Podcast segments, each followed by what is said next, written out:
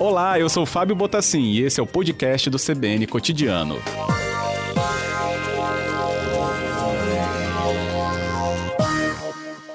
E um levantamento feito pela Federação Brasileira de Bancos apontou que a pandemia do novo coronavírus trouxe uma oportunidade para criminosos se aproveitarem do maior tempo online das pessoas e o aumento também das transações digitais devido ao isolamento social. E isso eles estão aproveitando então para aplicar golpes, e não são poucos. A federação ela listou alguns que a gente também vai tratar agora com o nosso convidado, porque ele está atento também a esse tipo de prática e pode nos orientar também em relação a nos defender disso. Douglas Vieira conosco, o nosso convidado, ele é o delegado titular da Delegacia Especializada de Crimes de Defraudações e Falsificações, a DEFA. Obrigado mesmo pela presença para nos explicar se esse contexto de isolamento social e aumento das transações digitais realmente estão fomentando um ambiente mais propício para tipos de golpes que usam esses canais, principalmente né, os que têm, por exemplo, pagamento de cartão de crédito. É, realmente, com, com o início da pandemia, devido ao distanciamento social, uh, tem aumentado aí uh, o número de golpes, principalmente uh, contra pessoas idosas. Os idosos são um perfil, então, é, que seria até de atenção para quem está nos ouvindo, mas é um perfil que, inclusive, esses golpistas procuram, delegado? Exatamente. Né? A prioridade deles, hoje, dos golpistas, pelo menos aqui no estado do Espírito Santo, é em relação a idosos.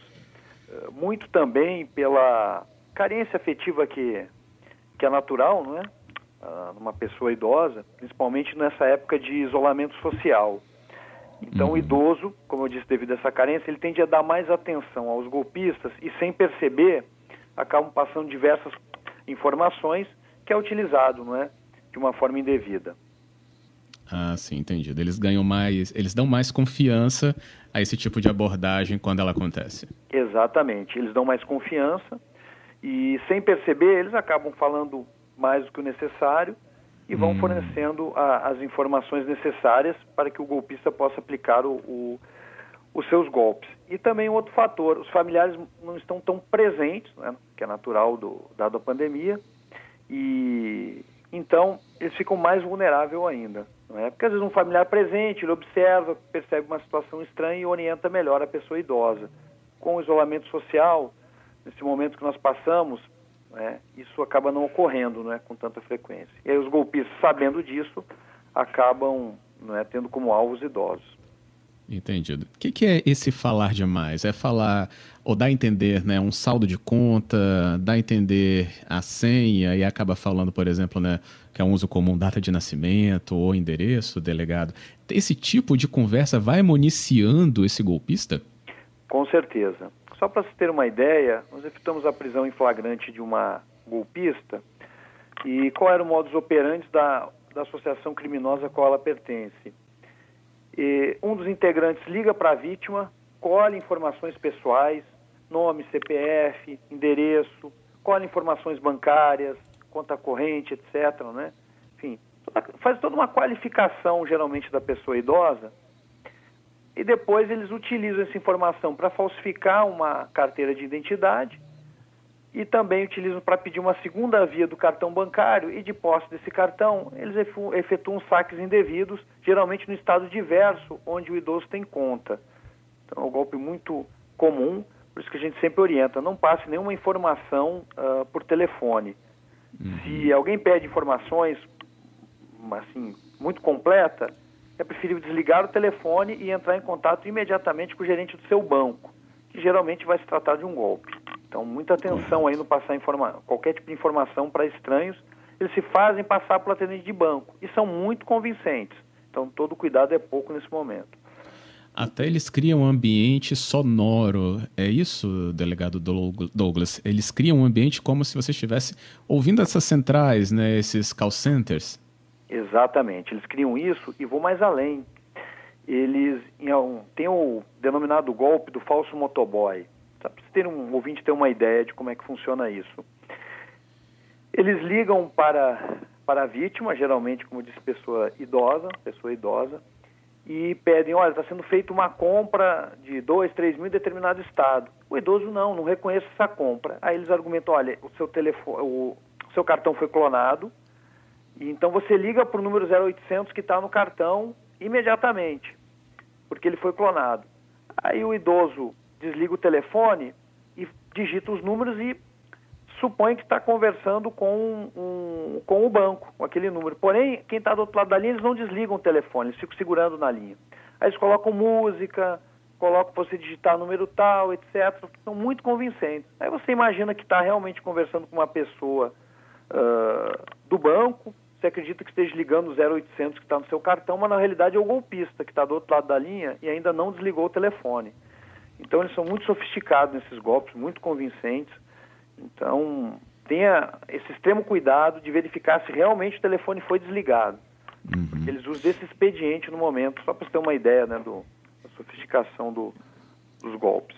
É, esse eu acho que é um dos principais. Ele está listado nessa nossa conversa aqui entre esses levantados pela Febraban. E nesse chama tanto atenção que eles criam esse ambiente e vão na casa da vítima para pegar o cartão. É isso também, tá ligado? É isso mesmo. É, o que, que eles mencionam? Ou a vítima, né, tendo a convicção de que está falando com alguém do banco, o banco liga, ó, o banco avisa você, seu cartão foi clonado, vai um motoboy buscar o cartão, você vai preencher um formulário com todos os seus dados, com a sua senha, você coloca nesse envelope lacrado que nós vamos fazer o cancelamento. A vítima acredita nisso. Na realidade é um golpe.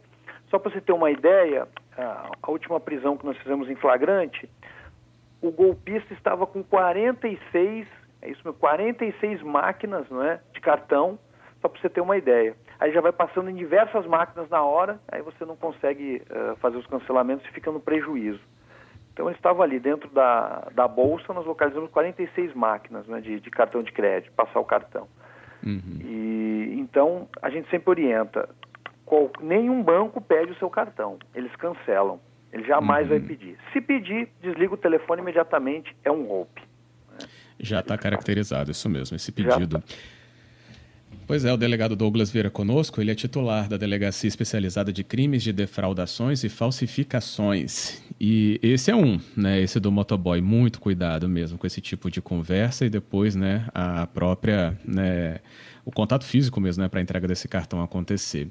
A gente pediu a participação dos ouvintes, delegado. E o Helenildo, ele mandou a participação dele, e isso deve caracterizar um desses golpes aí comuns, e o senhor pode nos ajudar nisso, que é o uso né, de mensagens via WhatsApp. Ele fala, ó, recebi um link via WhatsApp informando que eu precisava acessar o link dele, né, que mandaram, pois os dados da minha conta corrente do banco estavam desatualizados. Não acessei, pois não possuo conta nesse banco que eles informaram. Isso causou essa estranheza ao Helenildo Pereira. Obrigado, Helenildo. Mas para muitos pode haver a coincidência. E aí, delegado? É, a gente sempre recomenda jamais acesse esse tipo de link no WhatsApp. Há uma alta probabilidade de se tratar de um golpe, né? principalmente sobre a clonagem do WhatsApp. Então tem que ter muito, muito cuidado nessa hora aqui. Né?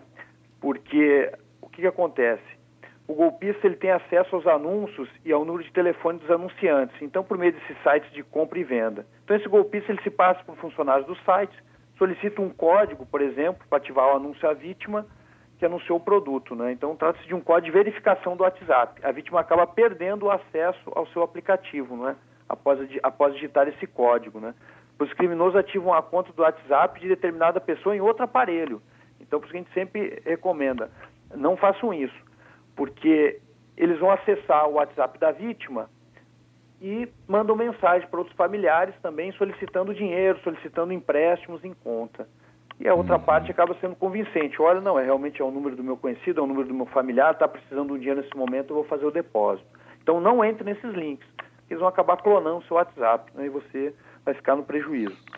Isso aí. A gente já falou uma vez com o Gilberto Sudré também, né? Bom ressaltar, né? Quando você. Lembra quando você instalou o seu WhatsApp, né? Conversando com os ouvintes. Quando você instalou, você digitou o seu número. Por isso que quando uma outra pessoa está digitando o seu número e ela precisa do código que vai chegar pelo seu celular, é porque ela, é isso que ela te pede. É o, o aplicativo ele não reconhece o número automaticamente porque está no seu aparelho. Então, por isso, a necessidade de digitar esse código. E aí, quem tiver acesso a ele, né, se for por qualquer outro tipo de história que eles inventem, eles vão conseguir realmente clonar. E a partir dali, né, contatos viram todos alvos. É isso, delegado? Exatamente, exatamente. O, eles saem eh, mandando essas mensagens pedindo geralmente dinheiro, olha, estou numa situação de emergência, preciso de um dinheiro emprestado, deposita na conta tal. E eles têm acesso a todas as conversas que você teve também, então eles têm um, um número de informações bastante preciosas para, para esse golpe. Não é? e, então todo cuidado é pouco, a gente sempre uh, orienta, né? Fazer aquela habilitação, né? confirmação em duas etapas no WhatsApp. Né? Você vai lá em configurações, ajustes, e aí você pode fazer essa configuração em duas etapas que inibe um pouco esse tipo de clonagem do, do WhatsApp. Pois é, a gente falou aqui do golpe do motoboy, a gente falou agora né, do WhatsApp. Eu queria voltar um pouco na, no relato aqui do ouvinte anterior, porque também se reflete, né? A gente falou do WhatsApp, mas isso pode se refletir também no torpedo SMS? Também, também. Também é comum eles mandarem torpedos e onde eles podem, né, uh, clonar o seu telefone e de posse disso é, é, aplicar diversos golpes. Então a gente sempre recomenda não entre nesses links de torpedo, de WhatsApp, não entre. Se você tem dúvida, é, quer falar em referência bancária, ligue para o banco. Uh, se for alguma loja ou que você faz compra, liguem para o número da loja. Né? Evitem esse tipo de responder esse tipo de mensagem, que é uma alta probabilidade de você cair num, num golpe, não é? Ter seu telefone clonado, ter seu WhatsApp clonado, enfim. Então, todo Isso. cuidado é, é pouco nesse, nesse momento. É, todo cuidado e informação é necessária, né, é, Douglas, nesse sentido, delegado. Eu posso falar é, com a ajuda dos ouvintes, com certeza, mas também assim relatos que eu mesmo vejo que é, também com a pandemia você usa os aplicativos de bancos e coincidentemente por algumas vezes aconteceu de eu estar usando esse aplicativo e na sequência chega um torpedo. E é assim, é sinceramente, é aquele momento eu não fiz certa operação ah, tem que clicar aqui. É quase que tipo eles um, um realmente uma reação muito rápida. E assim, é, por fração de segundo, não, pera aí, mas aí que vem a, a observação importante, né? O número de envio ele não teria nada né, de ligação com o banco e a terminação do link. Esses sinais são importantes também para a leitura e evitar esse tipo de golpe? É, com certeza são muito importantes. Não é? claro, não é muito o âmbito da minha atuação, isso ficaria mais a cargo da Delegacia de Crimes Cibernéticos, mas uhum. a gente percebe isso. Então, a recomendação é a básica: não acesse esses links né, de SMS, não acesse. Uh, nenhum banco pede para. Nenhum banco envia link para você acessar. Tanto por e-mail, tanto pela mensagem de WhatsApp, tanto por torpedos, o banco não envia. Então, se receber algum link, é, se trata de um golpe, não, a, gente não, a gente recomenda que não acessem isso, que não cliquem, porque você pode ser vítima. Então, Com certeza. Não, não há nenhum banco que faz, tem esse tipo de procedimento. É meio, acontecia, agora, dado né, a modernidade, o WhatsApp está mais em voga, torpedos, então não acessem, né, ignorem. Tem dúvida, converse com o seu gerente do banco, né? geralmente você tem um gerente com uma proximidade maior, ele vai te passar as orientações necessárias. Né? Mas isso. Não, isso não existe, né? Esses torpedos não existem. Usando sua experiência, delegado Douglas Vieira, é, esse tipo de vítima né, desses golpes, a gente poderia ter um número subestimado, ou seja, né, é importante procurar para fazer o registro junto à autoridade de que sim, você foi vítima de um golpe, independente da quantia que estivesse envolvida? É, a gente recomenda, porque hoje o crime de estelionato ele depende de representação da vítima. Então, a partir de, desse ano de 2020, para nós podermos iniciarmos uma investigação, uh, a vítima tem que fazer um boletim de ocorrência e manifestar o desejo de representar. Né? Isso pode ser feito pela internet, isso pode ser feito também na, na delegacia mais próxima. A gente recomenda independente do valor, porque muitos criminosos vão se valendo de pequenos golpes como meio de vida. Aí no montante acabam ocasionando um, um grande prejuízo, não é?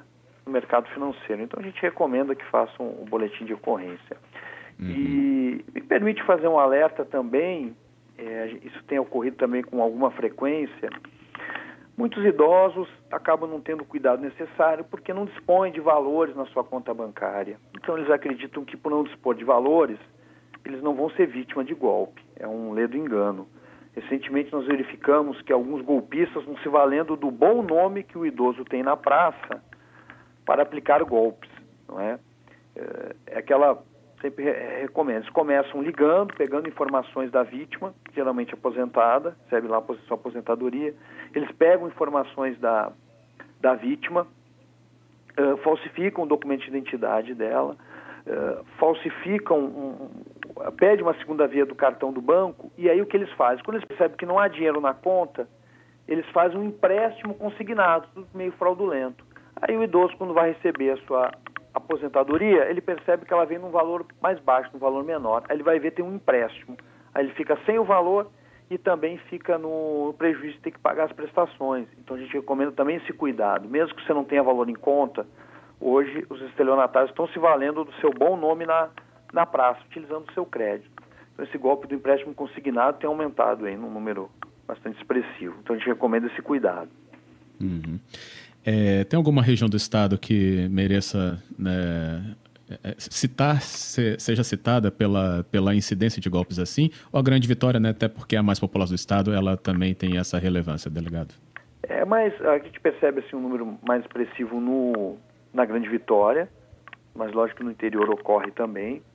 E os criminosos hoje eles se valem. Só para você ter uma ideia, um dos golpes que nós apuramos, a vítima era do estado do Rio Grande do Sul criminosos eram do estado de Goiás e vieram fazer os saques fraudulentos do estado do Espírito Santo.